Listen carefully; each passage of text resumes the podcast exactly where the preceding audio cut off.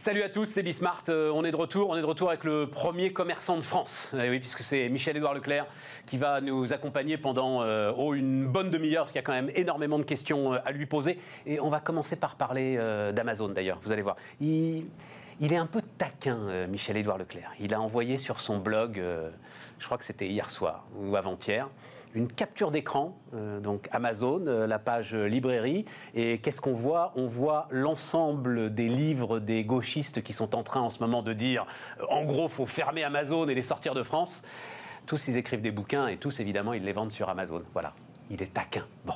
Donc on va discuter avec Michel-Édouard Leclerc, après on parlera investissement, et puis après on parlera alors innovation, innovation dans la construction. Il y a un petit moment hein, qu'on parle de l'impression 3D en béton il faut suivre, mais si vous suivez, vous voyez de quoi je veux parler. Ça reste des images toujours très spectaculaires. Il se trouve qu'on a un certain nombre d'entrepreneurs euh, français qui sont euh, en avance là-dessus. Il y en a un qui ouvre des unités de production, des unités d'impression 3D béton, impression 3D d'immeubles euh, aux quatre coins du monde en ce moment. Donc il sera avec nous à la fin de cette émission. Allez, c'est parti, c'est Bismart. Michel-Édouard Leclerc donc, est avec nous. Bonjour Michel-Édouard Leclerc. Bonjour. Je suis ravi de vous voir. On a plein de questions à vous poser. Tiens, je vais démarrer avec Amazon, euh, Michel-Édouard. Ça fait, ça fait quoi? Ça fait 10 ans qu'on se parle, ça fait 10 ans qu'on voit monter la chronique Amazon. Là, tout à coup, ça m'a fait tilt ce matin. Je me suis dit, Amazon, c'est Leclerc il y a 50 ans. Euh, il y a quelque chose de ça. En peut-être euh, plus puissant, parce qu'il y a 50 ans, Leclerc, c'est Landerneau. C'est par la marginalité qu'il y a l'audience, alors qu'Amazon, c'est par la puissance. Aujourd'hui, c'est par la puissance. Michel-Édouard Leclerc, ah moi je me souviens, alors on, se tutoie, hein, ici on se tutoie, je me souviens de toi, il y a peut-être 20 ans, devant Emmanuel Chin, souriant un peu de ce Jeff Bezos qui perdait des millions et tu disais il va jamais y arriver. Ah moi, je suis euh, quelqu'un qui s'est trompé euh, sur le diagnostic. C'est-à-dire que moi, j'aime mes concurrents. Je m'instruis de mes concurrents, je regarde. Mais Amazon, je n'ai pas su pendant longtemps le regarder parce que je regardais son compte d'exploitation devant le comptoir. Et je n'avais pas compris comme d'ailleurs euh, beaucoup de commerçants français, mais je ne dis pas ça pour me dédouaner, je n'avais pas compris que son compte d'exploitation, il le construisait derrière le comptoir, avec la data, avec euh, la revente euh, des données, avec l'analyse comportementale, avec, les gains de productivité. parce que Jeff Bezos, on l'a oublié, quoi. C'est d'abord un libraire. C'est au départ un libraire. Il est dans l'économie physique et sa saga, elle est assez proche de celle de mes parents, sauf que ça va beaucoup plus vite. Mais c'est pour ça que ça m'a intéressé tout à coup. Je me suis dit, et surtout le combat, c'est le même que le tien. Le combat, c'est le prix, le prix, le prix, c'est le service au consommateur. Avec une dimension euh, qui m'a aussi fait réfléchir, c'est l'accessibilité. Parce que le prix, si c'est pas pour tout le monde, euh, c'est une frustration pour ceux qui n'ont pas accès. Amazon, euh, c'est vrai qu'il y a du Leclerc dans le combat, dans, dans, dans la prestation d'Amazon, mais l'immensité de l'offre fait que tout ce qui était un combat qui a été celui de ma vie, de faire un petit bout pour la parapharmacie, un petit bout pour le livre, un petit bout euh, pour les produits pétroliers, etc., lui, il arrive avec pratiquement tout, quoi. Et, euh, donc, c'est vrai que c'est fascinant. Moi, je suis, euh, je suis pas émerveillé, mais je suis fasciné par le fait que, je le dis, un libraire dans l'économie physique pense le problème de l'approvisionnement de ses librairies, crée un instrument logistique, un instrument informatique, intègre le client, ce que ne faisaient pas euh, les meilleurs logisticiens à l'époque, et reconstruit toute son architecture de distribution à partir du client, c'est une Amazon, c'est une révolution. On l'a pas vu venir, on a vu l'effet de puissance. On continue en France à voir Amazon le puissant, euh, effectivement Amazon qui paye pas les mêmes impôts que nous, etc. Il y a un vrai sujet euh, de, distorsion de concurrence dans les prestations d'Amazon. Mais ça, c'est aux politiques de le résoudre. Mais attends, mais, autrement. mais moi, mais c'est le Michel. Alors, j'ai la date en tête, 1974. C'est le combat de Michel-Édouard Leclerc pour avoir le droit de vendre de l'essence. Là aussi, tu mettais en avant euh, des sujets de distorsion. Là aussi, tu voulais euh, casser les rentes. Là aussi, tu disais à chaque fois, tout ce que je vais gagner, je vais le remettre dans le prix pour le rendre au consommateur. Oui, mais je payais mes impôts et je payais mes impôts en France. Et lui aussi, il paye ses impôts. Non. Il, est pas, il, paye ses impôts en France pour une partie, mais. Euh, il paye ses impôts là où c'est le plus efficace pour lui. Cite-moi un seul chef d'entreprise qui ferait autrement. Bah, euh, Leclerc n'a pas délocalisé euh, ses centres mais parce que tu ne peux pas délocaliser. Mais si, on peut. Bien sûr qu'on peut. Bien sûr qu'on peut. Nous ne l'avons pas fait. Qu'est-ce que tu aurais pu délocaliser Mais tous les centres de profit Pourquoi Total le ferait? Pourquoi les banques, l'automobile le, fait, euh, etc. Non, non, la réalité. Toi, ta vente, elle est en physique, les gens, ils passent à la caisse, enfin, n'importe quel contrôleur du fisc voit exactement quel chiffre d'affaires tu fais. Et là, il faut que tu actualises euh, tes données. Euh, parce que Leclerc, c'est presque 5 milliards à partir du digital, c'est-à-dire que ça va. Il y a 5 ans, j'avais annoncé ça. Hein, je me suis 5 milliards sur le digital, mais combien sur le reste? J'ai pas le chiffre d'affaires de Leclerc. milliards, eh ben c'est 10%. C'est 10%. Eh ben 10%, ça va vite. 10%, c'est énorme. Parce que l'histoire des centres Leclerc, c'est pas 50 ans, c'est 70 ans, d'accord? 50 ans, c'est la mienne. et, même pas. Moi, c'est 40 ans. Ce qui est déjà les, sur mon front. C'est ça, c'est 74. Euh, hein, c'est le, combat sur l'essence, en fait, euh, quand on commence à te voir, toi, voilà. ton père. C'est un combat pour la concurrence, mais c'est euh, des indépendants français euh, des Bretons, des Vendéens, des Normands sous l'enseigne Leclerc qui réclament le droit de vendre des carburants moins chers. D'accord? Mais on paye nos impôts en France, on a les coûts de production en France, on est dans le système social français et on est dans les normes françaises. Tu as... Après, non, j'insiste pour la comparaison. C'est-à-dire que euh, Amazon, aujourd'hui, il a pour lui, et il faut le créditer, l'avance, la modernité, il est pionnier, il a l'accessibilité, des savoir-faire extraordinaires. Moi, ça me challenge ça challenge mes collègues des centres Leclerc. Et nous rivaliserons avec Amazon, et nous commençons à rivaliser avec Amazon avec notre modèle, mais en respectant, ou en essayant de respecter, les normes françaises, d'accord? On délocalise pas. On le fait avec des, boulets dans les pieds par rapport à Amazon. Et on va y arriver. On va y arriver.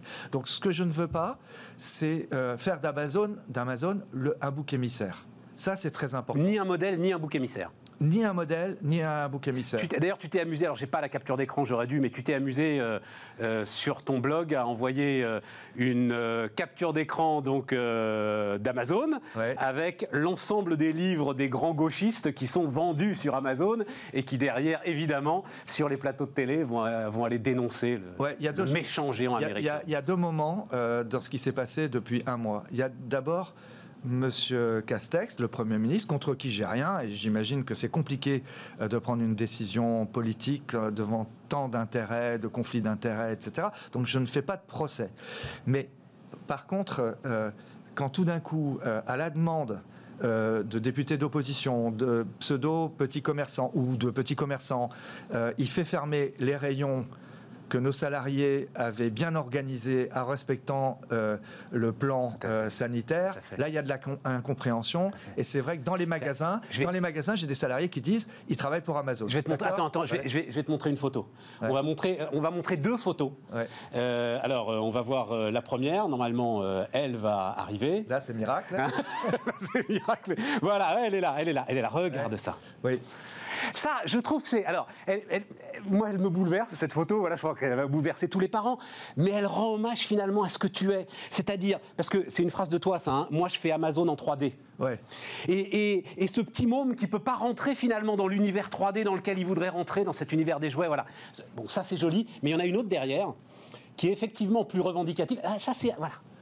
Ça, c'est au centre Leclerc de Plougastel d'Aoulas, c'est chez moi en Bretagne. Donc pour ceux qui nous écoutent à la radio, euh, celle qui était euh, tout à l'heure, c'est un petit môme donc devant le rayon jouet qui est complètement interdit évidemment. Et là, c'est un gars qui est en slip à la caisse et qui dit s'habiller, c'est aussi essentiel. Voilà. Oui. Alors.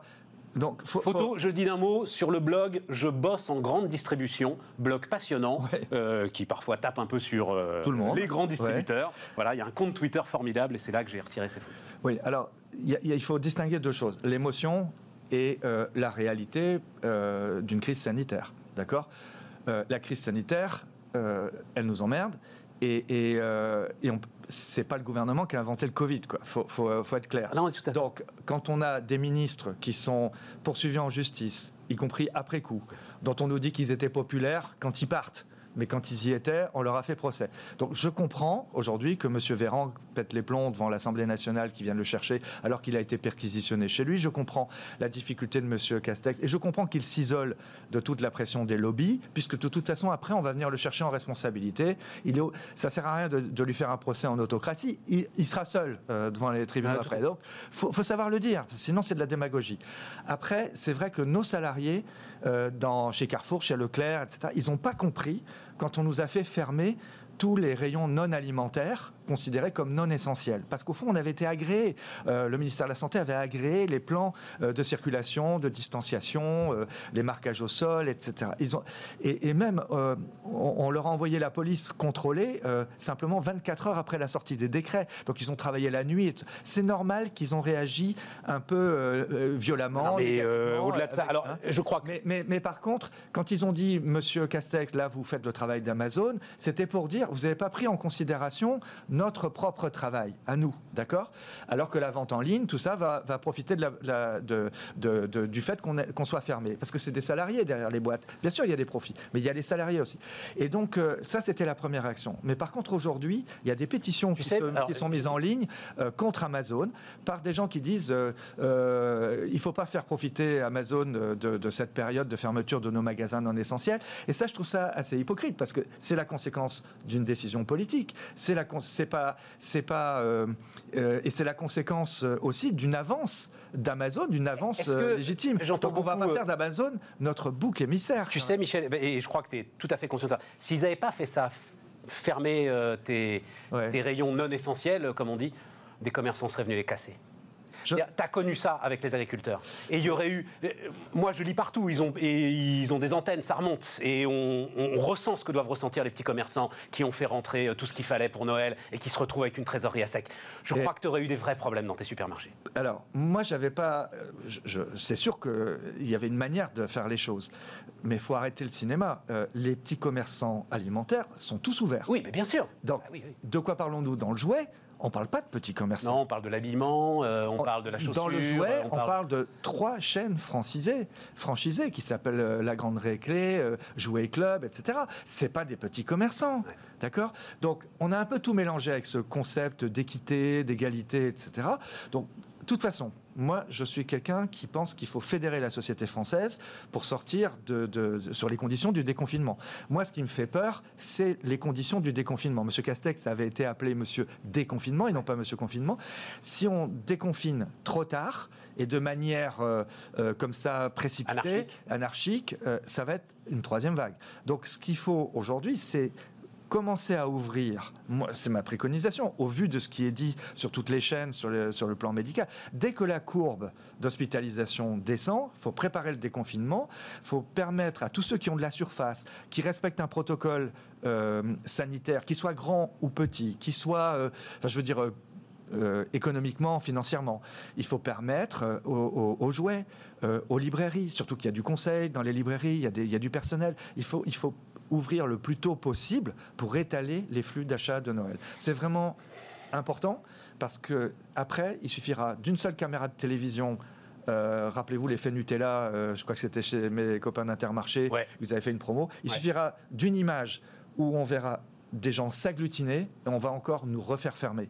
Et donc, moi, je pense qu'il faut démarrer dès en avance, quitte à multiplier les contrôles, mais ouvrir le plus tôt possible. le hum, ces rayons non essentiels, c'est quand même. Alors, je ne sais pas si tu as donné des chiffres. Moi, j'ai des chiffres de, syndicats qui parlent d'une baisse de 20% du chiffre d'affaires dans les hypermarchés. Oui, c'est ça. C'est ça Oui.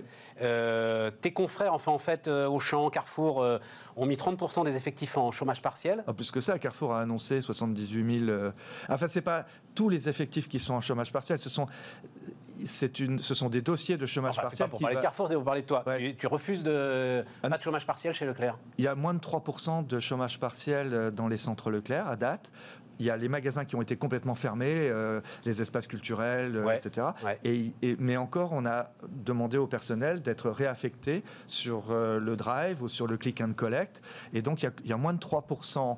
on ne va pas coûter cher à l'État. Voilà, je, dis très simplement. Et c'est un choix politique. Le conseil d'administration de, notre enseigne sont des adhérents, sont des propriétaires de magasins, tu les connais. Ah. Ils ont décidé, mais c'est aussi dans leur culture de, ah, de Vendéen, de Normand, de Breton, ils, ont, ils ne veulent pas, de, ils veulent pas qu'on dise demain euh, qu'ils ont profité de la crise. Et donc, pour ce marqueur, ils ont incité... de la crise en mettant des gars au chômage partiel, euh, Michel Edouard Bah, quand même, l'État paye. Hein.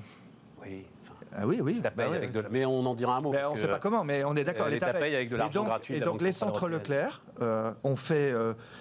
moi, je trouvais ça vachement bien. oui, oui, oui, non, mais c'est pour ça, ça m'a surpris. Et en fait, ce sont des. c'est un engagement des citoyen. Propriétaires de magasins, oui. Et, vraiment, après, j'ai vu Challenge a dit Michel-Édouard Leclerc se vante, ou Capital, etc. Non, moi, je suis très fier que des propriétaires de magasins qui ont, comme tout le monde, des dettes, etc., même si ce sont des gros magasins, euh, ils ont décidé d'avoir ce marqueur de limiter l'utilisation du chômage partiel. Et au siège, par exemple, alors qu'on entend plein de, chefs d'entreprise euh, mettre euh, les salariés du siège en chômage partiel, nous les avons mis en télétravail, on a fourni des ordinateurs à tout le monde, il y a presque 900 personnes qui sont parties du siège avec leurs ordinateurs, etc.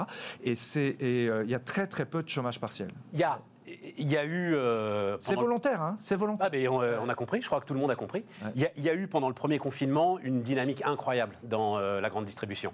Enfin, je pense que as vu, toi, c'est ta vie. tu as dû vivre ça comme les fondateurs d'Auchan, c'est leur vie aussi. Ils ont dû vivre ça comme une forme de revanche quand même incroyable. Bah, nous, nous savons, nous, commerçants français, grandes enseignes modernes, mais aussi des, franchisés, etc. Nous savons que finalement le public, il est chez nous. Euh, Leclerc a 19 millions de foyers français qui viennent, qui viennent faire leurs courses dans un centre Leclerc. Nous ne, nous ne sentons pas l'opprobre de la société française. Euh, même, on fait partie des, entreprises euh, les plus populaires en France, au même titre que L'Oréal, Danone, DF, etc. Mais c'est dans les élites françaises qu'il y a eu une sorte de, de révélation. Notre secteur a été le premier à s'organiser très très vite. Alors Bruno Le Maire a, beaucoup euh, aidé à l'organisation euh, de toutes ces filières, le ministère de l'Agriculture de l'époque aussi, euh, Madame Agnès Pannier-Renaché. Et a eu, on a ouvert des sites WhatsApp, on a échangé avec les transporteurs, avec et tout ça en une semaine. Nous avons édicté nos protocoles de sécurité qui ont été, nos protocoles sanitaires qui ont été validés par le ministère de la Santé. On a mis très peu de temps. ah, on a vu monter les trucs de plexiglas. Moi, voilà, et, avec des C'était très spectaculaire. Mais c'était en interne. Ma question, elle était en interne, Michel Edouard. C'est-à-dire, il y a eu, euh, enfin, on l'a vu tous nous, une mobilisation de vos salariés. Énorme. C'était un truc de dingue. Ce qui se passait dans les magasins, on voyait aux caisses, etc. Et tout. Nous-mêmes d'ailleurs. Alors, on pouvait pas les toucher. Il y avait ce truc de plexiglas, mais on les remerciait en fait de, de, de faire tout ce qu'ils faisaient. Est-ce que cette dynamique, elle est maintenue en interne? Comment est-ce que tu arrives à maintenir Comment est-ce que tes indépendants arrivent à maintenir cette dynamique? Bah, Ils sont sur le carrelage. Moi, j'ai des, Les Centres Leclerc, c'est une association de commerçants indépendants. Hein, on, l'oublie, c'est pas Michel-Édouard Leclerc. Même la famille Leclerc ne touche pas de royalty. Hein. Moi, j'étais salarié, euh, je ne le suis plus, mais j'étais salarié des Centres Leclerc. Aujourd'hui, euh, bah, je suis leur fédérateur, je suis auprès d'eux, mais c'est une, une coopérative de commerçants indépendants, mais ils sont dans leur magasin. Et euh, on a des patrons, bah, c'est plus ou moins bien, mais c'est plutôt bien. Bah, ils ramassent eux-mêmes les papiers par terre si ça traîne, ils, ils veulent que tout soit au carré, au petit poil. Et puis, si vous voulez, c'est pas pas un, directeur national qui vient les contrôler, c'est pas un directeur régional qui les pilote. Chaque magasin aujourd'hui, d'abord c'est leur bien, c'est leur patrimoine. Euh, ils vont perdre du chiffre d'affaires, donc du coup ils vont essayer d'en perdre le moins possible. C'est une sorte de capitalisme familial extrêmement réactif et qui fait corps aussi avec son salariat. et justement, on parle beaucoup de c'est peut-être du paternalisme. Moi, je m'en fous du terme. Mais il y a, quelque chose de très fort. C'est pas du paternalisme parce qu'il y a de l'intéressement. Il y a de l'intéressement à l'ensemble des résultats? 25% des bénéfices avant impôt au personnel. C'est-à-dire que euh, dès qu'un magasin fait le moindre profit, la règle d'enseigne, c'est qu'il en distribue 25% sous forme d'intéressement, de participation, de gratification ou de prime. Et euh, mon père était un gaulliste dit de gauche. Hein, et donc ça veut dire que si la dynamique, là on va voir, parce que euh, pour le coup elle est un peu cassée pour vous la dynamique, mais enfin c'est vrai que sur les deux premiers, sur le premier semestre, elle a été très très forte. Euh, si cette dynamique elle reste très positive à la fin de l'année, l'ensemble de ceux qui se sont mobilisés dans les supermarchés, ils en toucheront les fruits oui. à travers ah. vos dispositifs d'intéressement, comme chez Intermarché d'ailleurs. Hein. Alors chez Intermarché, je pense pas qu'ils aient ce contrat. Bah, en fait, si, c'est un de euh, enfin, le, pour le coup. Thierry Cotillard. Euh, non, alors pas Thierry parce qu'il arrête. Enfin, on va pas rentrer Dans, les détails. Non, non, non, non. C'est euh, propriétaire de deux Intermarchés à Lyon, très intéressant, qui s'occupe de l'innovation et tout. Qui nous, me dire que vous avez des dispositifs d'intéressement pareil. Nous discutons beaucoup entre Intermarché, Système 1, les commerçants indépendants. Là, d'ailleurs, on fait la course en tête. Ah bah vous hein, faites la course en tête. Voilà. Il y a aussi Lidl et Aldi hein, qui sont pas trop mauvais parce que justement. non, mais on va en parler après. Ça finit sur l'intéressement parce qu'après. Euh, Et en fait, euh, nous, nous étions les seuls à avoir euh, cette, dans le contrat d'enseigne cette obligation. Hein. pour devenir Leclerc, pour exploiter un magasin sous enseigne Leclerc, il suffit pas d'être un bon commerçant, euh, il suffit pas d'être parrainé, cautionné, par, donc d'être coopté, mais il faut aussi avoir une politique sociale dont le marqueur, c'est l'intéressement et la participation.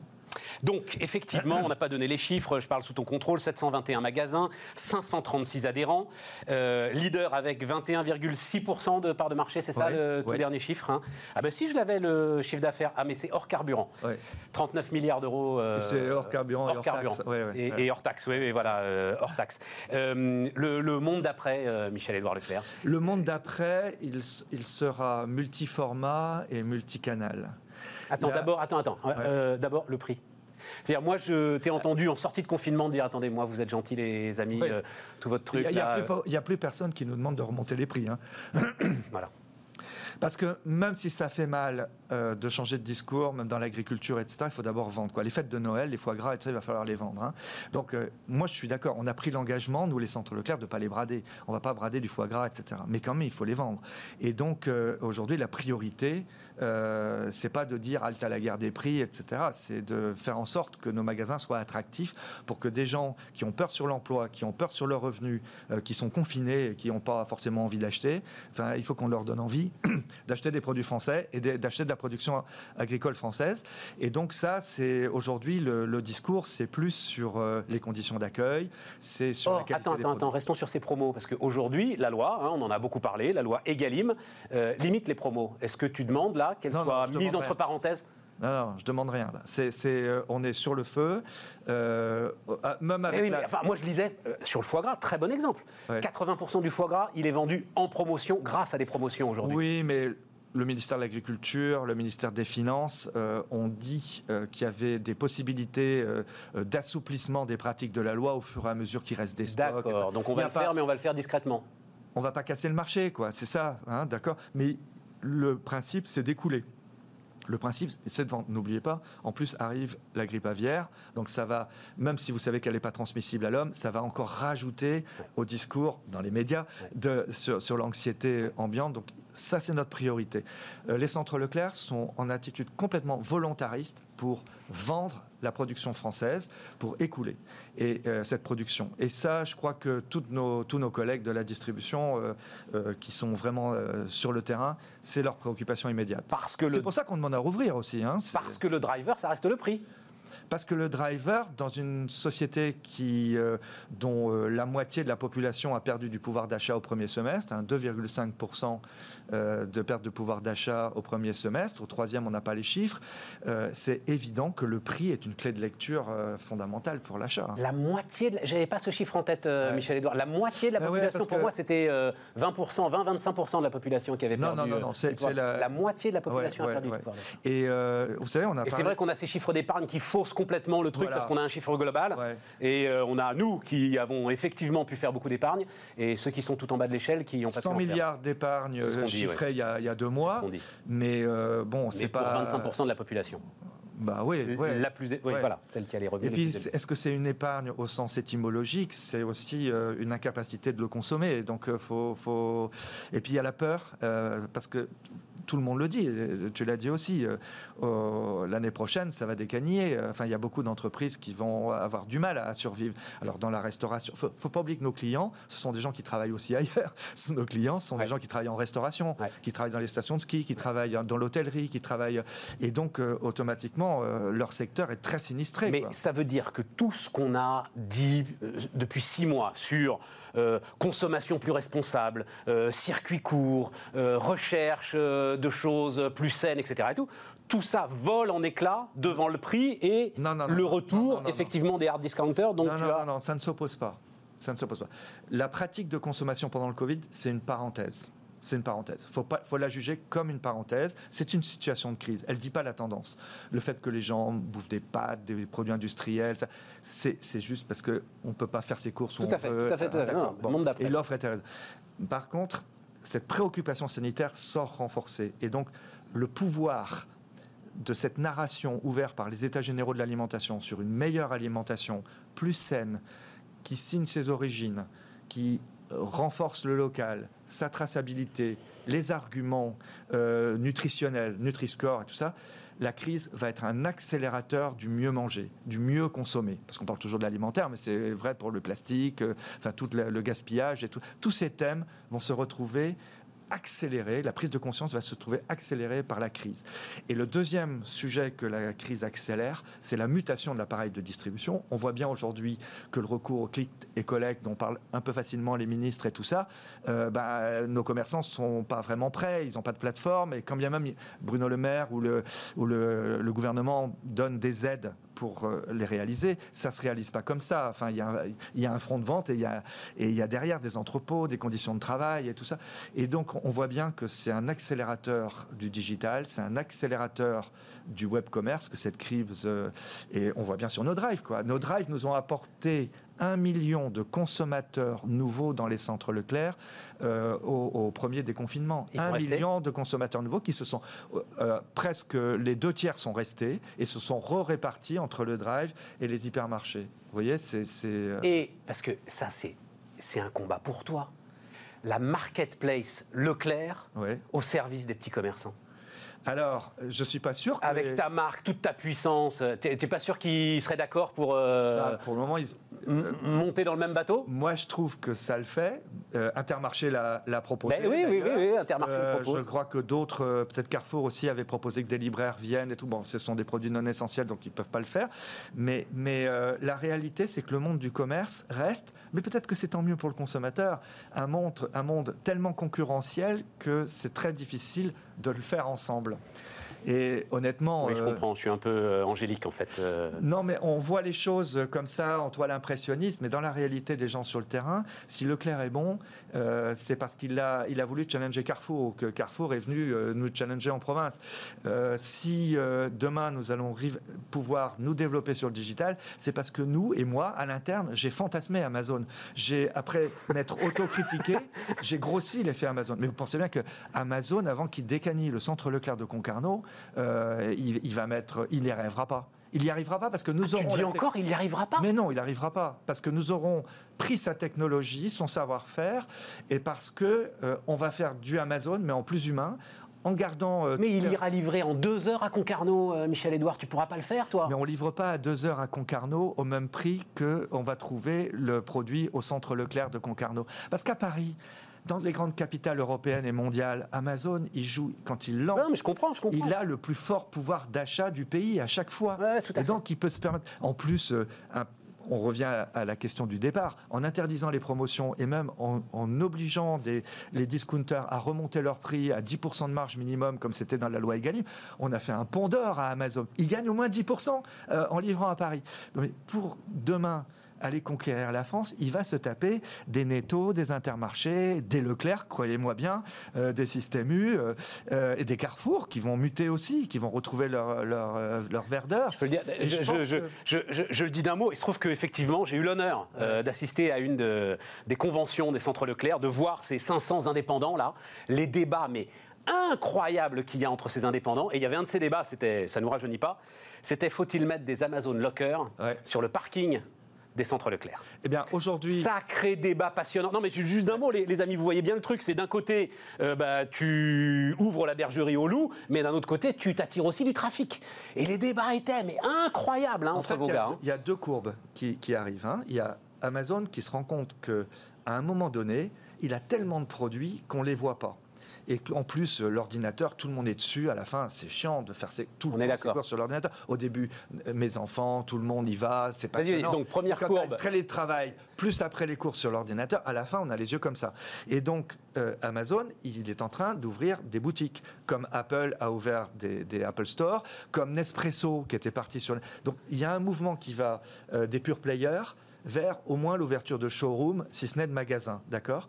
Et il y a nous, qui avons des magasins euh, avec du personnel compétent, qui se voit, qui est humain, qui est euh, de plus en plus euh, spécialisé. Dans chaque rayon, les, rayons viennent, deviennent des caves à vin, etc. Il y a quelque chose de plus qu'un simple alignement sur Internet de toutes ces bouteilles.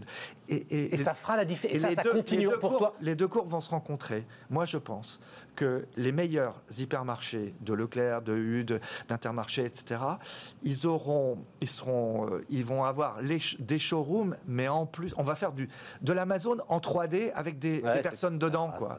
Et donc, franchement, le samedi, qu'est-ce que vous préférez faire hein? C'est ça.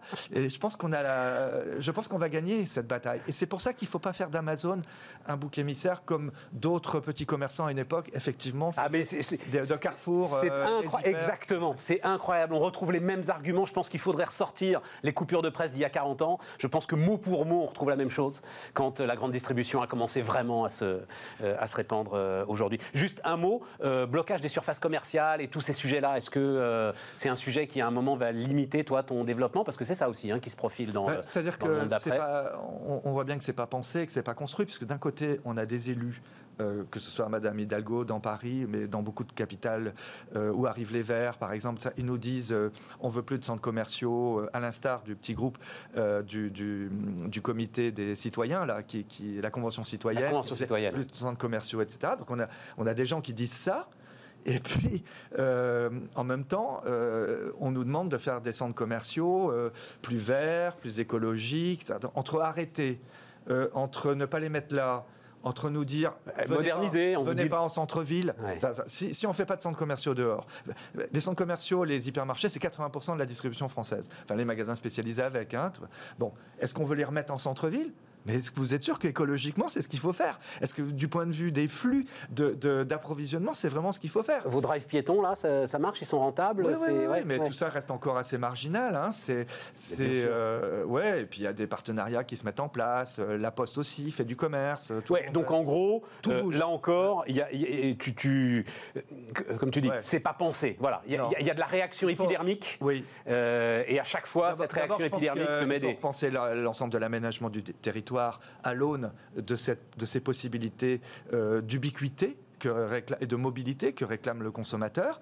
Donc lui dire tu vas plus en centre commercial, tu retournes en centre-ville, mais en même temps tu rentres pas avec ta bagnole et les camions pourront pas approvisionner les magasins et même avec les quatre voies maintenant euh, patinettes, euh, les camions pourront pas s'arrêter. Bon, ça le fait pas, d'accord? Donc il faut repenser l'aménagement du territoire. En plus, je pense que l'idée qu'il y a un seul modèle d'aménagement du territoire, c'est con, quoi. Il y, a, des villes historiques, il faut préserver les quartiers historiques, mais dans les villes modernes qui sont multipolaires, euh, on peut faire des centres commerciaux qui soient de nouveaux éléments fédérateurs de la vie sociale. Et puis, au fond, doit-on demander au commerce euh, de combler le vide de la vie sociale collective dans, les villes?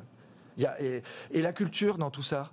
Euh, et la vie sociale euh, pas le rapport avec la limitation des surfaces commerciales. Bah, si on veut limiter les surfaces commerciales à l'extérieur pour remettre de la vie sociale au cœur des villes, ça passe pas forcément par la marchandisation. Ça me fait drôle de voir des mecs de gauche qui disent qu'il faut remettre du capitalisme et du commerce au cœur des villes. Michel Edouard. On peut mettre de la culture, on peut mettre du spectacle vivant, on peut mettre des cafetards, des, on, peut faire des écoles, des agoras. Il reste trois minutes. Hein Il reste trois minutes. Qu'est-ce que tu as appris dans ce choc incroyable qu'on a tous traversé euh, Moi, j'ai découvert une solidarité humaine euh, très très forte. Je suis euh, quelqu'un qui a, je suis un émotif, je suis quelqu'un qui est à l'écoute. Bon, on se connaît un peu, hein, euh, et, et, là, d'entendre mon, mon, collègue de Système U, Dominique Schulcher, la voix presque en pleurant, me disant son cluster en Alsace, d'entendre, de, voir Intermarché nous dépanner pour des masques et nous dépanner la Fnac.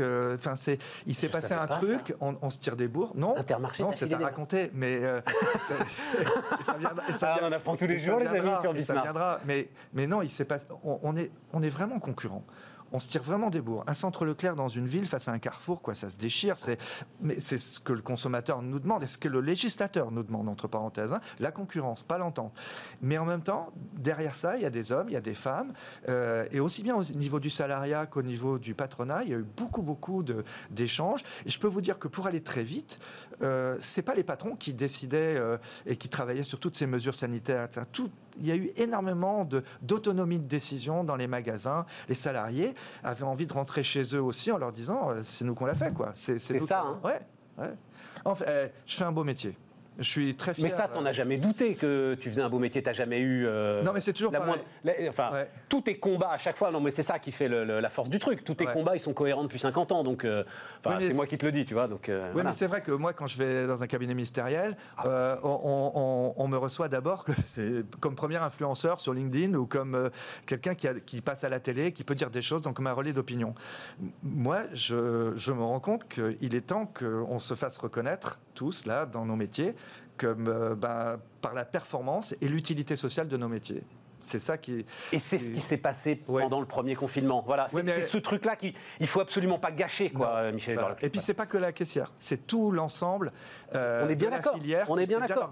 On est bien. Lambert, dans une réunion euh, avec un ministre, Madame Lambert, FNSEA. hein. FNSEA rappelait d'ailleurs que tout ça n'a pu fonctionner aussi que parce que toute la filière agroalimentaire derrière a suivi. Parce qu'il ne faut pas oublier, les transporteurs, ils avaient autant d'absentéisme, ils avaient de des problèmes euh, euh, de toute la logistique a été bousculée. Donc c'est toute une filière agroalimentaire euh, qui a été à l'honneur. hein. Et nous, nous, en sommes la vitrine, une vitrine euh, efficace, mais euh, c'est toute cette filière qui est à l'honneur. Moi, j'ai l'impression, le truc, il se trouve que c'est une pure coïncidence, hein, mais hier, il y avait la patronne de Schneider Electric en France qui a raconté, je crois que non plus, ça n'avait pas été vraiment raconté, comment avec euh, Air Liquide et deux autres acteurs industriels, ils ont fait ensemble 60 000 respirateurs en, je crois, trois semaines, quand on en faisait au maximum 1000 par an. À un moment, c'est la démonstration qu'il faut faire confiance à l'entreprise, non, Michel-Édouard Leclerc? Ben, on l'a bien vu sur les masques, hein, c'est, Oui, il n'y en mais- avait pas. On nous a fait des procès, euh, il y a des, des hommes politiques qui nous ont dit, vous avez fait des stocks, vous avez fait de la spéculation. Nous, on n'en avait pas, hein, c'était aussi simple que ça. Sauf qu'on n'était pas assez cons pour le dire, donc on est allé en chercher. Et vous auriez vu euh, nos salariés se battre face à des traders qui travaillaient pour des Américains qui se rappelaient qui aussi voulaient leur masque, comment on s'est fait détourner des avions. Tout ça, c'est une histoire qui sera racontée. Mais, euh, c'est- vrai que la période Covid nous a sortis de notre, euh, pas ronron, mais de notre croissance linéaire ou de nos problèmes quotidiens. Et je pense qu'on on va en retirer des sacrées leçons sur euh, l'agilité nécessaire à l'entreprise. Michel-Édouard Leclerc était notre invité sur Bismart. Bien, on repart. Euh, Difficile de repartir Michel-Édouard. Stéphane. Bah oui, oui, oui. oui. Bah, il- le challenge. Presque un peu ému d'ailleurs hein, sur la fin. Hein. Ben ouais, fouf, les mecs ils s'en prennent tellement plein la poire quand même, un peu comme euh, ceux qui s'occupent de nos investissements. Euh, donc le fondateur de netinvestissement.fr, euh, Stéphane Van Nuffel, qui réfléchit aussi à l'actualité économique et qui vient nous voir régulièrement, à peu près tous les mois. Stéphane, tu voulais nous parler, alors justement là pour le coup de ton métier, Oui. euh, en termes de, enfin, j'allais dire investisseur, non, tu récoltes l'argent euh, euh, des épargnants, de tes clients pour l'investir, Euh, tu les conseilles sur ces investissements et tu me dis, il faut raconter qu'il y a des choses nouvelles qui sont en train de se passer en ce moment, donc ça m'intéresse beaucoup. Alors- Raconte-nous un peu ce qui est en train de se passer. C'est des choses nouvelles, a fortiori parce que 2020 est une année totalement inédite. Ouais. Et en fait, ce qui est hyper intéressant, parce que nous, chez Net Investissement, bah, on a modélisé un peu une nouvelle façon de voir la finance et la gestion de patrimoine. On en parle ensemble depuis une dizaine d'années maintenant, hein, de, de- de dépoussiérer tout ça. Mais là, 2020, c'est une année qui a rebattu les cartes.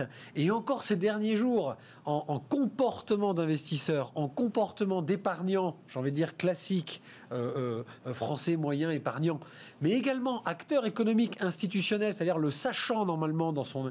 On a vu des choses qui sont, pour moi, on va dire, déraisonnées. Ça ne veut pas dire déraisonnables, mais qui sont pas mathématiques. Bon, et c'est de ça dont Alors, on vas-y, vas-y, vas-y. beaucoup. Bah alors, pour faire très simple, d'abord, pour resituer un peu pour les gens qui, qui nous regardent, bah, tu connais l'adage, Warren Buffett a toujours dit que lui n'avait jamais euh, investi, donc un des plus grands investisseurs mondiaux, Warren ou sixième, sur voilà, bon, tout le monde euh, le pas de souci. connaît. Ouais. Euh, il, il a toujours dit qu'il n'avait jamais investi dans une entreprise dont il ne comprenait pas Oui. le fonctionnement et le produit. Oui. Bon. Bon, ça c'est la base, et on se dit, bah, ça, ça semble assez logique, et quelque part, bah, ça correspond à euh, une- un carcan assez simple quand on fait de l'investissement épargnant. Toi, Stéphane, tu veux placer de l'argent, bah, tu regardes quoi? L'efficience de la finance, elle est mathématique. Du rendement, du risque, de la liquidité, du temps.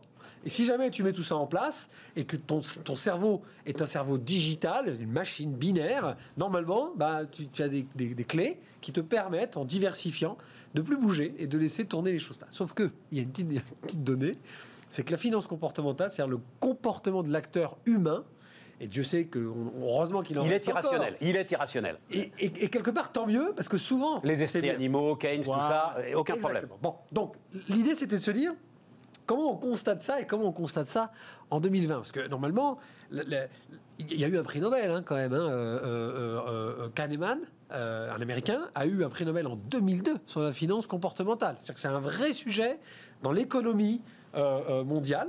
Ça veut dire quoi? Ça veut dire, bah, ici et maintenant. Déjà, il y a une anomalie qui, qui s'est passé dans fin des années 80, 90 et début des années 2000, c'est qu'ils se sont rendus compte, en suivant plus de 17 ans de météo et de climat aux États-Unis, que en fait, les marchés montaient plus les jours où il faisait beau.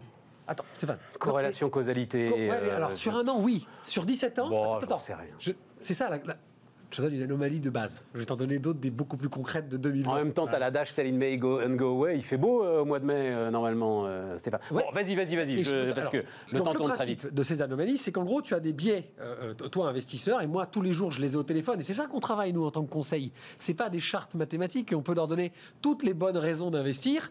Hein, le français, il va raisonner bah, d'abord en cognitif très pur, en émotionnel à fond, en 2020. Parce qu'on on parle que de ça. Mm. Et l'émotionnel, c'est quoi? C'est évidemment la peur, le gain, euh, l'envie. L'émotionnel, ça t'amène à vendre quand c'est tout en bas et à acheter quand c'est tout en haut, ce qui est le contraire de ce qu'il faut faire. exactement.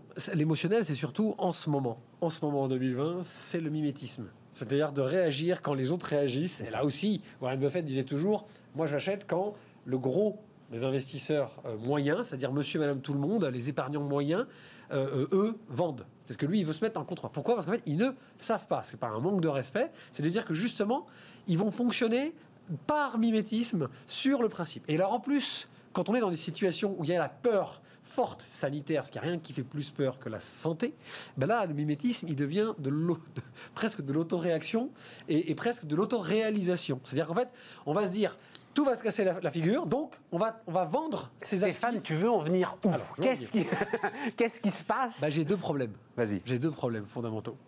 J'ai trois problèmes. D'abord, j'ai le problème de l'investissement euh, socialement responsable. Voilà. en 2019-2020, la norme ISR dans la finance, on en avait déjà parlé, c'était l'alpha et l'oméga, parce qu'aujourd'hui on s'est découvert à cause du Covid bah, qu'il faut donner du sens à sa vie, que le développement durable c'est important, etc., etc. Donc en fait, tous les gens, tous les épargnants de, net investissement, mais de plein d'autres veulent de l'ISR. Ils veulent de l'ISR. Mais ils ont raison. Oui, c'est super. Mais l'ISR, Stéphane, en fait, ça ne, raison, ça, ne, ça ne répond pas forcément à chaque fois parce que c'est très large l'ISR. En fait, c'est le, oui, thème. Mais ça, c'est à toi de faire ton boulot et de sélectionner les bons fonds ISR. Mais c'est là où je te dis que c'est drôle, parce qu'en fait, les gens, en fait, ils viennent nous voir et on est obligé nous de rationaliser leur raisonnement, parce que eux, en fait, dans l'ISR, ils mettent euh, finalement, on court pieds nus euh, dans la pelouse, en fait. Alors que ça n'a rien à voir avec ça. Dans l'ISR, on parle de choses très concrètes. Par exemple, dans l'ISR, un des fonds, enfin, des éléments les plus reconnus en l'ISR, c'est tout ce qui touche autour de l'eau. Voilà, pourquoi? Parce qu'évidemment, c'est pas D'accord. Mais là encore, où est-ce que tu veux en venir? Eh bien, il faut leur expliquer. Et ils comprennent pas. Et le problème, bah, ça, justifie ton métier. Oui, sauf que Stéphane, le problème, c'est que là, ça touche les acteurs qui sont les sachants. Et c'est là-dessus que je voulais en venir euh, sur l'histoire d'Amazon ou sur l'histoire de Tesla. Parce qu'on est en plein dedans. C'est pour ça que ça m'a fait penser à ce thème-là pour aujourd'hui. C'est que tu regardes l'action de Tesla, la valorisation de Tesla, plus de 400 milliards de dollars de mémoire. Plus que Toyota, plus que Volkswagen. Plus que General Motors. Et bien ça, ça ne choque personne. Et donc hier, tout le monde se réjouit. Et j'adore Elon Musk. C'est un, un visionnaire. Il nous fait rêver. Il a tous les avantages potentiels de, ce qui peut nous entraîner vers l'avenir. Mais ça, c'est hyper inquiétant, Stéphane, en, en finance comportementale. Et aucun conseiller comme moi ne peut dire sur un plateau de télévision ou dans les médias qu'il n'y a pas un risque en ce moment en particulier à observer la surréaction. Aujourd'hui, Pfizer annonce que son vaccin, c'est 95% finalement. Parce que comme Moderna a dit 94%. donc en fait, mais, la bourse à chaque fois. non, mais alors là, pour le coup, je suis surpris, euh, Stéphane, parce que ce qui se passe sur Tesla aujourd'hui, qu'on a décrit ici, euh, qui est beaucoup lié aussi à la gamification euh, des marchés aux États-Unis, grâce à des applications comme Robinhood, etc. Bon, ben, ce sont des gars qui jouent au casino. Euh, à la limite, c'est pas très grave. Ça n'a rien à voir avec moi, euh, Stéphane Soumier, 55 ans. Je vais aller voir Stéphane Van Nuffel et je vais lui dire fais-moi un plan d'investissement pour euh, l'argent que j'ai gagné pendant toute ma vie pour avoir une retraite à peu près tranquille et aider mes enfants. Ça n'a rien à voir, c'est pas les, mêmes. Les mouvements financiers sur le S&P, Stéphane, parce qu'on parle de ça, Tesla ouais, est rentré au S&P. C'est pas, pas, pas du gaming financier, hein. c'est les fonds de pension américains. Donc, euh, si jamais pour X raison il y a des cracks importants, le, sur une des valeurs du S&P 500, L'objectif juste, c'était de dire attention à la finance comportementale. C'est pas un sujet qu'on prend comme ça à la légère en se disant on se fait T'as peur. des clients qui viennent te voir là en disant Stéphane, je veux absolument euh, Bah là, du Tesla Euh, alors Tesla non, mais en ce moment ils veulent tous euh, euh, ils, ils veulent Pfizer. Ils veulent ils veulent tous la santé. Ils veulent tous. Bon. Qui a pas beaucoup bougé d'ailleurs. Alors tu sais, j'ai regardé parce que tout le monde a accusé le patron de Pfizer, etc., d'avoir vendu ses actions, machin. Mais en fait, le titre a assez peu bougé. Oui, alors qu'en fait, Stéphane, qu'est-ce qu'il faut acheter en ce moment les. Il faut continuer à acheter Air France, il faut, faut acheter Carrefour. Mais Pourquoi? Parce que maintenant qu'il y a un vaccin, ça va prendre des mois pour que ce soit effectif.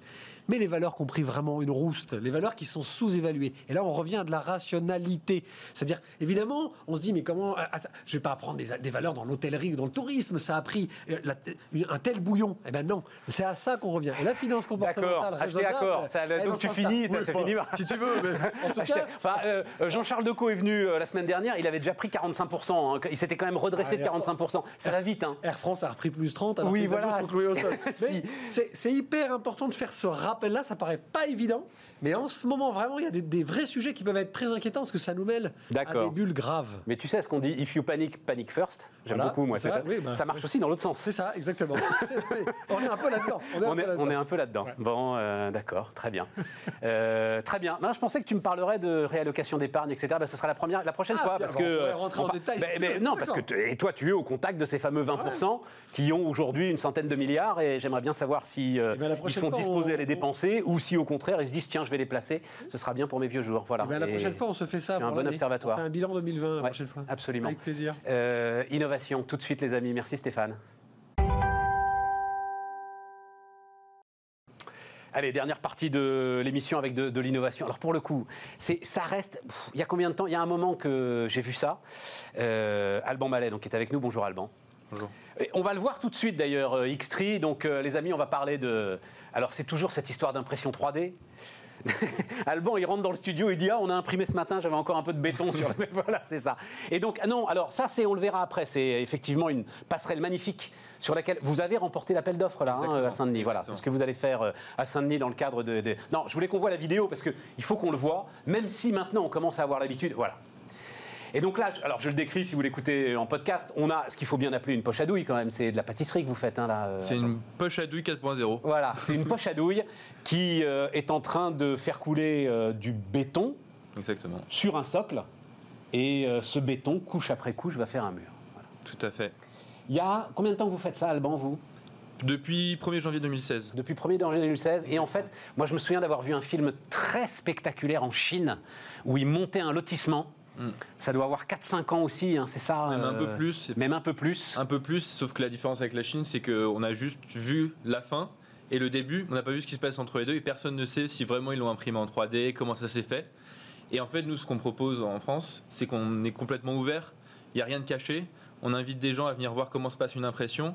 Et c'est vraiment important pour nous de dire c'est pas quelque chose de miraculeux, c'est juste de la science où on vient mettre des couches les unes sur les autres. Et on arrive, après beaucoup de travail sur le béton, sur la technologie, à réaliser des choses complexes mais qui sont complètement contrôlées. Ça alors, j'apprends un truc là.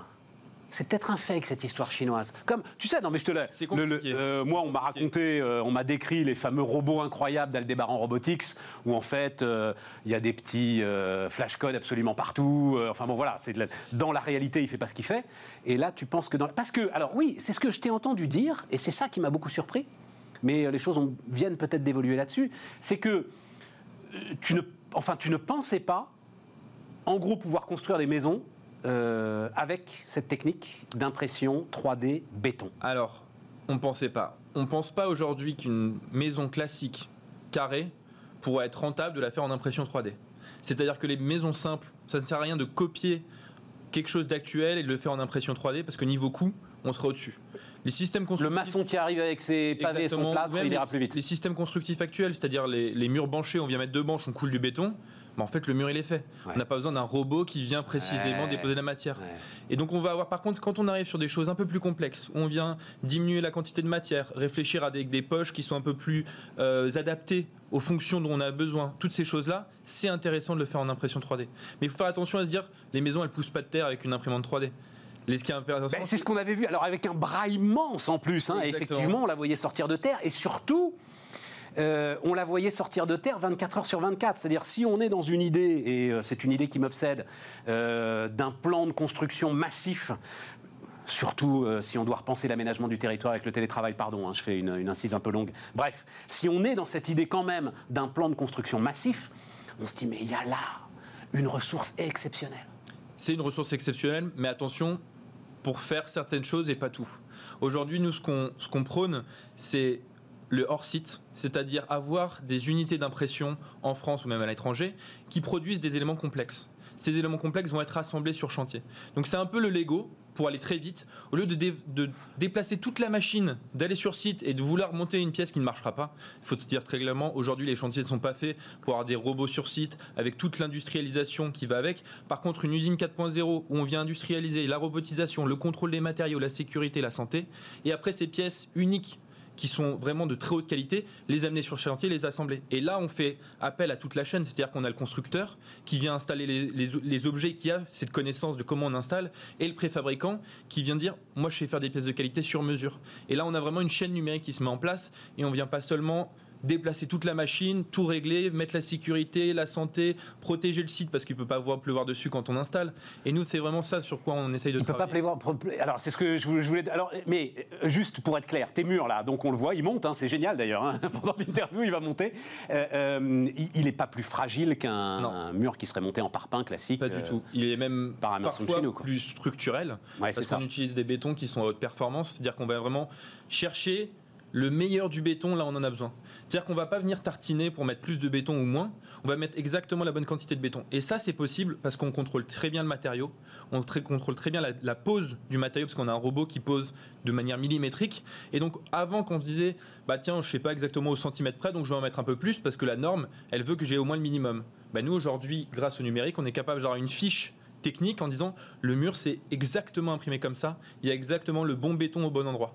C'est un, un béton spécial que te fabrique alors euh, euh, la Farge, euh, Vicat, euh, Alors- sans doute le, le troisième qu'on n'a pas. Cemex, c'est ça hein, qu'on Euh, on n'a pas cité. Aujourd'hui, euh, pas, pas, on fait pas Cemex, on fait un peu de Ital Cementi. On est, Bon, enfin on est- bref, on est, c'est un- ouvert. C'est un, voilà, tout le- mais mais mais mais il y a une recette particulière pour rentrer dans ta poche à douille? Il y a une, euh, une ingénierie particulière. Après, ça reste un béton classique. Euh, ciment, sable, eau, adjuvant, une rhéologie particulière. Et nous, grâce à notre technologie, on vient changer en fait la rhéologie du béton. Il passe de l'état liquide à l'état durci en moins d'une minute. Et c'est là où nous, il y a toute notre technologie. Alors, il y a un travail avec les chercheurs dans le, le matériau. Et nous, on a notre partie qui est plutôt l'industrie, la mécanique et la technologie qu'on a mis au point pour faire ça. Il n'est pas, il est pas si spécifique que ça. Ça demande de la recherche parce qu'il y a un contrôle très précis. On est sur des matériaux très contrôlés. Mais par contre, on est sur les mêmes bases. Ciment, sable, eau. Et on vient travailler pour faire un ciment euh, structurel. Là, tu annonces, euh, le- donc je ne sais pas si on l'a dit, hein, mais euh, oui, on l'a dit, un X-Tree euh, avec 3 E à la fin. C'est ça. Pourquoi il y a 3 E à la fin, juste en 3D. Ah, 3D, 3 E. Ouais. Pourquoi pas Pourquoi pas Euh, donc X-Tree, euh, tu existes depuis 4 ans. Euh, J'ai pas de chiffre d'affaires. On a une idée de chiffre d'affaires ou tu le rends on pas tourne, public on, on tourne entre 600 et 1 million. Et tu démarres deux nouvelles unités d'impression C'est ça. aux États-Unis et au Japon. Exactement. Alors nous, on a vraiment un, un système. Le but, Avec moins d'un million d'euros de chiffre d'affaires, dis donc. euh, On travaille parce que- beaucoup. oui, mais c'est du. Pardon, hein, mais c'est du capital, euh, une unité d'impression 3D, j'imagine. Oui, alors c'est pas nous qui l'installons, c'est pour nos partenaires. On a des partenaires locaux qui investissent dans notre technologie. D'accord. Donc ils viennent euh, au Japon et aux États-Unis. Le but aujourd'hui, c'est qu'on veut pas mettre une usine qui va envoyer des pièces partout dans le monde. Le but aujourd'hui, Ah bah c'est réduire l'empreinte carbone, euh, faire le- de plus proche du chantier, travailler localement. Personne, enfin, personne ne transporte du béton de toute façon. Enfin, C'est ce qu'à un moment, il y a eu cette idée-là. Nous, on a dit non, on veut travailler localement. C'est-à-dire qu'il faut ouvrir partout un network mondial d'usines qui va travailler le plus proche possible du chantier pour envoyer le moins de kilomètres possible pour envoyer les pièces. Et c'est pour ça qu'on est en train de travailler avec les États-Unis. Avec le Japon, on a déjà un partenaire qui s'appelle Concreative euh, à Dubaï, qui imprime pour la région de Dubaï et tout autour.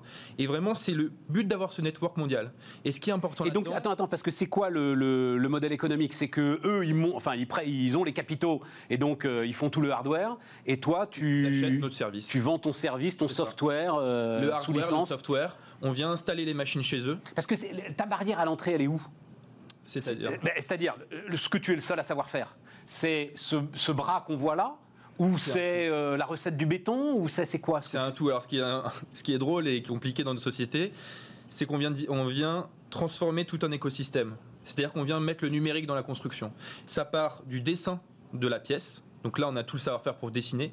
La technologie pour imprimer en 3D, toute la technologie. La recette du béton qu'on travaille avec nos partenaires. Et après, une fois qu'on a ça, on a la plateforme numérique en fait. La plateforme numérique qui est, on prend un dessin qui a peut-être été fait à l'autre bout du monde, on vient le mettre dans la machine, la machine imprime l'objet physique. Non mais je comprends. Et ce qui est intéressant pour nous, c'est vraiment ce network. Quand on parle des networks, qu'est-ce qui voyage? C'est le numérique. C'est toute la connaissance des pièces qui sont dessinées. Elle peut être dessinée en France et être imprimée au Japon. Parce que par contre, le béton, la pièce finie, elle ne voyage pas. Le Microsoft de l'impression béton.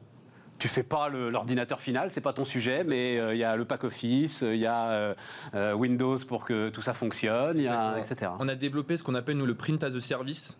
Et on n'est pas un constructeur, on n'est pas un imprimeur. Par contre, on veut que apporter cet outil dans l'industrie de la construction. Comment est-ce te- qu'elle te regarde justement l'industrie de la construction? Euh, oui, et on travaille beaucoup avec eux. On a Vinci qui est actionnaire de la société. On travaille aussi avec Bouygues et FH. On est sur quelque chose d'ouvert. On essaye d'ouvrir encore plus. On dit, Donc tous ils se disent euh, c'est l'avenir, il faut absolument qu'on avance avec ce gars-là quoi. Ex- bah, on espère, on essaye, et je pense qu'il commence, ça commence vraiment à avancer quand aujourd'hui on apporte des solutions où ils n'ont pas les solutions sur le marché. C'est-à-dire que c'est pas non plus pour faire un show. Et nous, on veut surtout pas faire du show. On veut faire des produits qui servent tout Alors c'est là qu'on va voir, euh, parce que je crois qu'au départ de la société, hein, euh, si vous réfléchissez, et c'est ça aussi l'impression 3D, c'est faire des trucs qui sont en fait infaisables en 2D. Exactement. Et donc il y a cette passerelle, je vais renoncer à la, dé- à la décrire, tant pis si vous nous écoutez en podcast, faut venir regarder à la télévision. Euh, passerelle absolument magnifique, donc c'est ça, c'est à Saint-Denis, hein, Ça, c'est à Saint-Denis. pleine Saint-Denis, pour les Jeux Olympiques. pour les Jeux Olympiques. Ce qui est, ce qui est important. Et donc ces, alvéoles là au milieu de la passerelle, j'imagine que ça c'est infaisable. Infaisable. infaisable. Infaisable. La passerelle est creuse. Il faut se dire que c'est un, c'est un creux, en fait, cette passerelle. Mais pourquoi c'est un creux? C'est parce que d'habitude, on met des banches, on coule du béton et on remplit tout. Parce qu'on n'a pas le choix. Mais là, comme la machine est capable de tisser l'intérieur, en fait, c'est comme un grand tissage à l'intérieur. On vient assembler tous les aimants ensemble, on vient tout comprimer. Et là, on a une passerelle creuse extrêmement légère. On réduit la quantité de béton qui est utilisée, donc moins d'empreinte carbone, donc une passerelle plus écologique. Et c'est vraiment. Oui, puis c'est moins de poids. Enfin, euh, en plus, j'imagine, euh, pour faire une passerelle, Exactement. euh, ça doit être un élément. Je suis pas ingénieur architecte, mais ça doit être un élément très important. C'est, c'est- et ça joue sur tout. Ça joue sur le coût, ça joue sur l'empreinte environnementale, ça joue sur les temps de production, ça joue sur le transport, la mise en œuvre, ça joue sur tout en fait de réduire ça. Le- le, hum, L'empreinte carbone et l'empreinte environnementale, c'est aujourd'hui l'argument que tu mets. euh, J'avais pas pensé à ça spontanément. Je pensais plutôt à la vitesse d'exécution, enfin à toutes ces choses-là, à la, à la beauté de l'objet. Mais c'est ça que tu mets en avant, toi. C'est aussi le but de la société. Aujourd'hui, je pense que ça doit être le but de toutes les sociétés. On est dans un monde où l'écologie va mal. Il faut qu'on se concentre, nous, pour essayer de faire le meilleur, le plus efficace qui reste dans une industrie de marché. Il ne faut pas non plus que ça coûte 20 fois le prix parce que c'est écologique et parce que personne ne va l'acheter. Ouais. Mais par contre, quand on combine les deux, on se rend compte que là, on a un vrai argument, que ce soit écologique et économique. Et l'écologie, pour nous, c'est très important. On travaille sur le béton, on travaille aussi sur d'autres matériaux, et ça sera souvent des combinaisons. Le but, c'est de mettre le bon matériau au bon endroit. Oui, parce qu'on sait assez peu que le ciment, c'est quand même un truc. Il faut le chauffer très très fort. C'est hein, c'est la voilà. production du ciment, et en production fait, du ciment qui est. euh, c'est toujours un ratio, en fait. C'est-à-dire que si on en met très peu au bon endroit, c'est intéressant. Il reste euh, 20 secondes. C'est-à-dire que cette passerelle-là, elle n'est pas plus chère qu'une passerelle classique qui aurait été construite de manière classique. Elle n'est pas plus chère que cette passerelle-là. C'est-à-dire que si on veut faire cette, cette passerelle-là avec les mêmes formes, on peut pas la faire autrement. Oui, on peut pas la faire de si toute vous façon. Faites, si vous faites un, un- un rectangle avec beaucoup de béton euh, qui va être très consommateur mais très simple, Ouais, c'est ça. Et très peut-être- moche. et très moche, peut-être Peut-être qu'on peut sera moins arriver cher. à moins cher. Ouais, d'accord. Et encore que c'est compliqué, ça fait 40 mètres de long quand même. X3, donc euh, les amis, Alban Mallet et nous, on se retrouve demain.